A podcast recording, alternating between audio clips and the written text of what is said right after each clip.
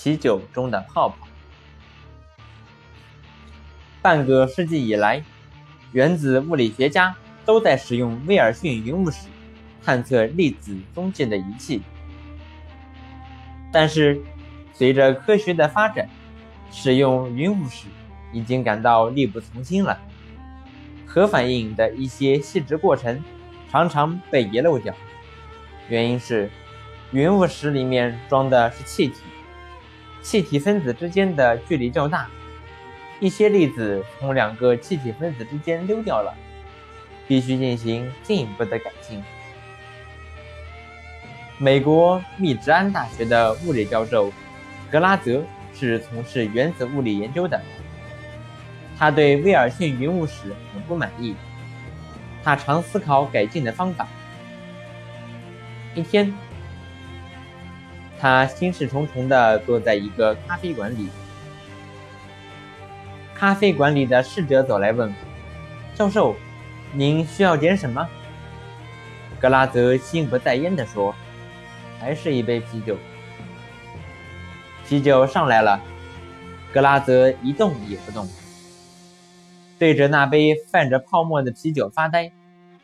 阳光穿过窗子，照在啤酒杯上，新鲜的啤酒里，气泡一个接一个向上冒着。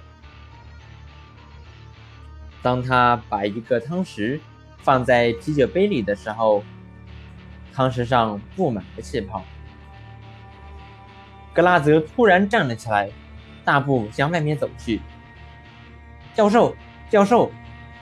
这时，格拉泽才想起来还没有付钱。他丢下一个美元，就朝实验室走去。原来，一个新的思想在格拉泽的头脑里诞生了。这就是气泡给他的启发。格拉泽突然意识到，能不能利用气泡来显示粒子的踪迹呢？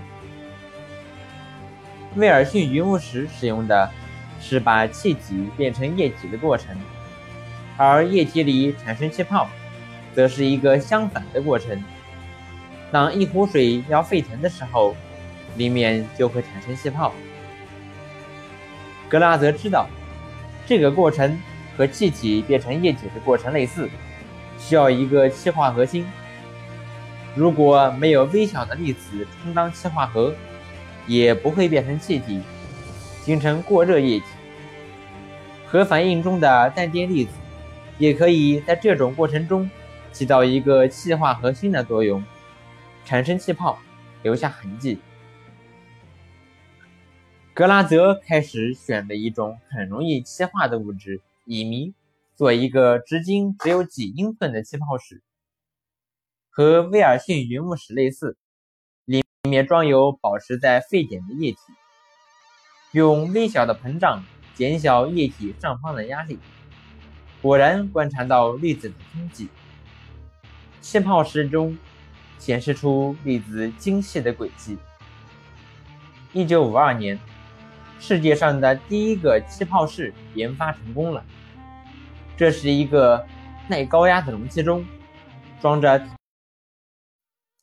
气泡时所能收集到的粒子踪迹的信息，要比云雾石高一千倍。一九六零年，格拉泽获诺贝尔物理学奖。